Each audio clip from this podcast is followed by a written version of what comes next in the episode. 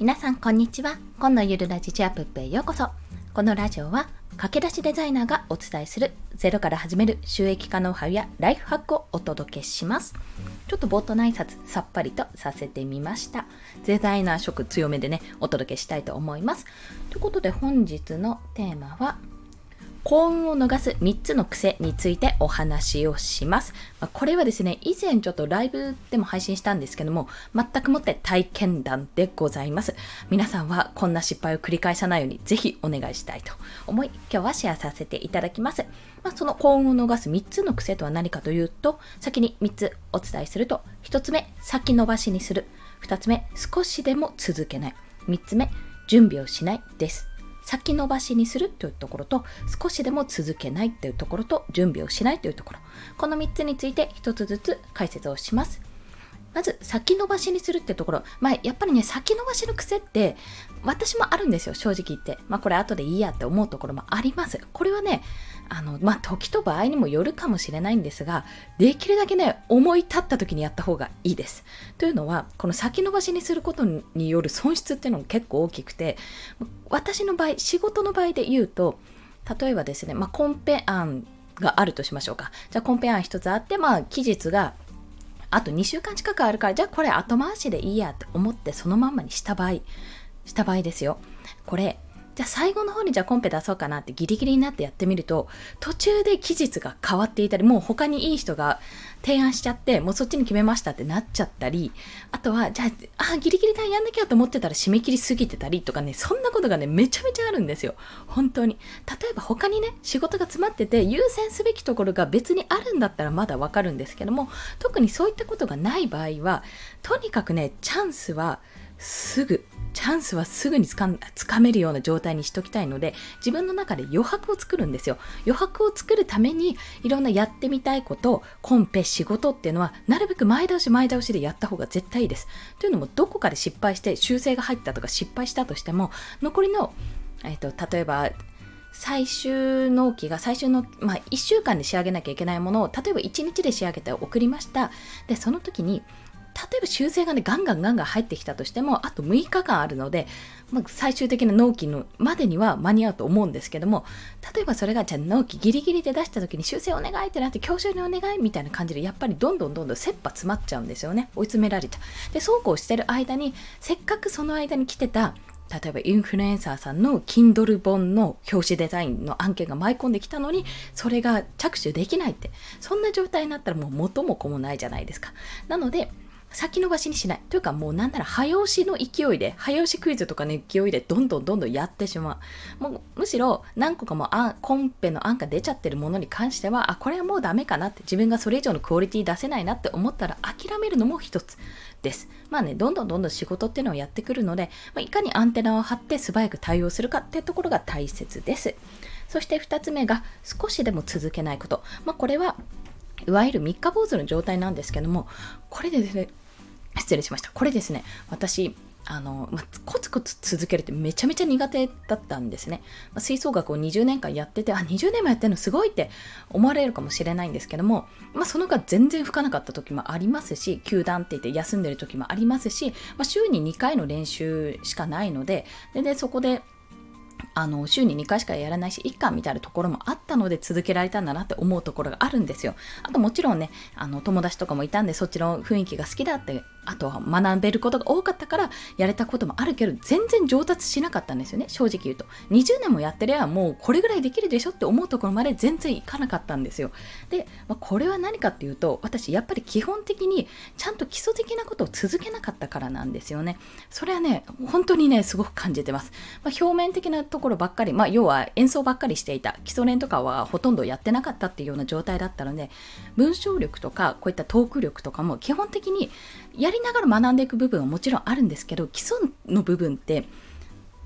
あ、ここ必要だなと思ったら皆さんも分かんないことって知識つけるじゃないですか。なんかこの文章おかしいな、なんかこの言葉おかしいな、どういう意味だろうとか調べたりするのと同じでやっぱりそういったことをしないと結局実力では身につかないんですね。で、少しでも続けないっていうのは、まあ、そのインプットをしてアウプットしてさあおしまいっていうような状況なんですよ。結局やりたいこととか聞いたことインプットしたらそれをやり続けるやり続けることが必要なんですね。まあ、一番いいのは日常生活とか自分のやってる活動に組み込んでしまうことなんですよ。まあ、そういった生活、まあ、ライフハックというものだったり、まあ、例えば話し方だったらもう日常会話に組み込むとか、文章力だったら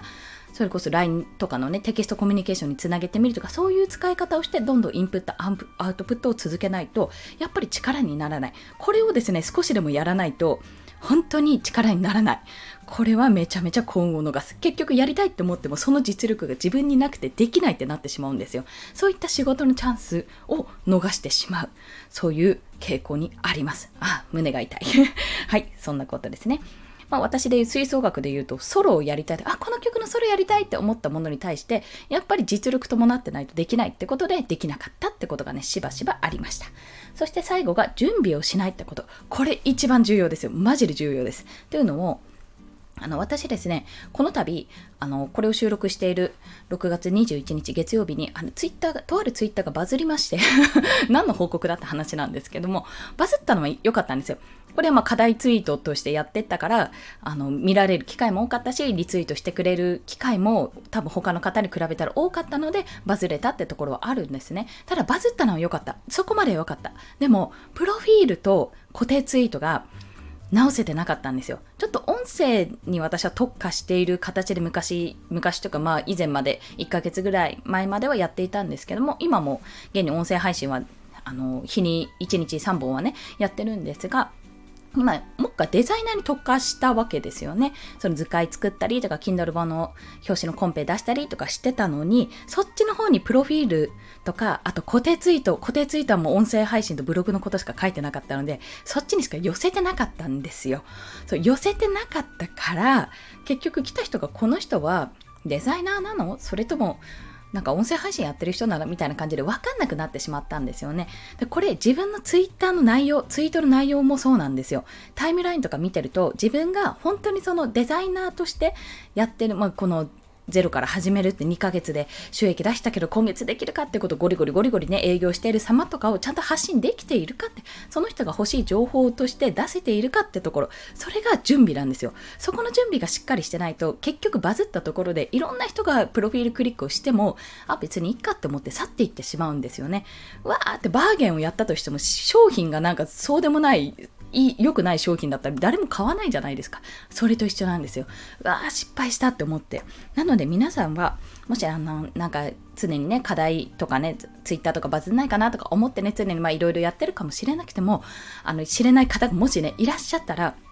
いつか絶対チャンスは来るんで、その時のために万全の準備を整えておくことが大事です。マジで